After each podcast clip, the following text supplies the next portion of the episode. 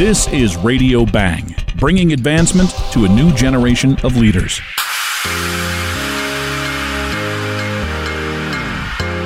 One billion plastic water bottles recycled into fabric creates about 27 million jackets.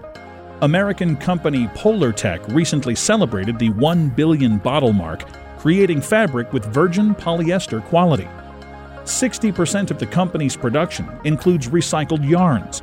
Brands that use eco conscious Polartec in their garments include Patagonia, LL Bean, The North Face, Arc'teryx, Cabela's, Eastern Mountain Sports, Carhartt, and Eddie Bauer. 40 billion plastic bottles are discarded each year in the U.S.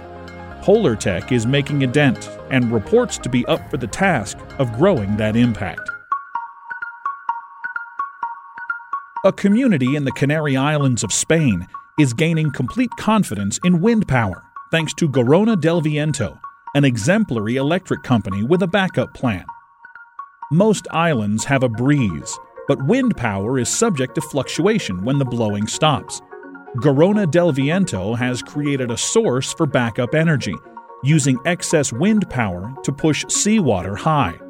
When the wind doesn't blow, the pressure of the falling seawater powers electric turbines to keep the energy consistent. It's proven to consistently provide power for 10,000 people. The success of this electric company to rely 100% on renewable energy points a way for other communities with access to wind and water. This episode of Radio Bang is brought to you by CBI.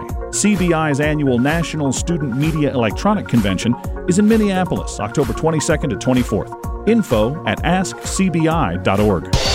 Bringing advancement to a new generation of leaders, this is Radio Bang.